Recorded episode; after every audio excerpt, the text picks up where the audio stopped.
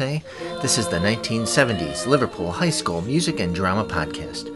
I'm Gary Gocek, LHS class of 1976. This podcast features digitized audio recordings of the bands, orchestra, choirs, musicals, marching band, rock ensemble, and stage band from the decade of the 1970s. You can contact me at gary at gocek.org, and Gocek is spelled G O C E K. This podcast is hosted at http colon slash slash www.gocek.org slash podcasts slash LHS. The original recordings came from a variety of sources, including family cassette tapes and vinyl recordings. The opening music is the LHS Alma Mater from a 2020 recording of the LHS Concert Chorale, directed by Sky Harris. This is episode 61 001B, using a coding system represented as gargoyles on the Notre Dame Cathedral in Paris. This episode features the musical Damn Yankees. Some tracks may be from a dress rehearsal. The performance dates were May 13 through 15, 1976. This was recorded by Becky McGee. Program notes for this and all the podcast episodes can be viewed at the website.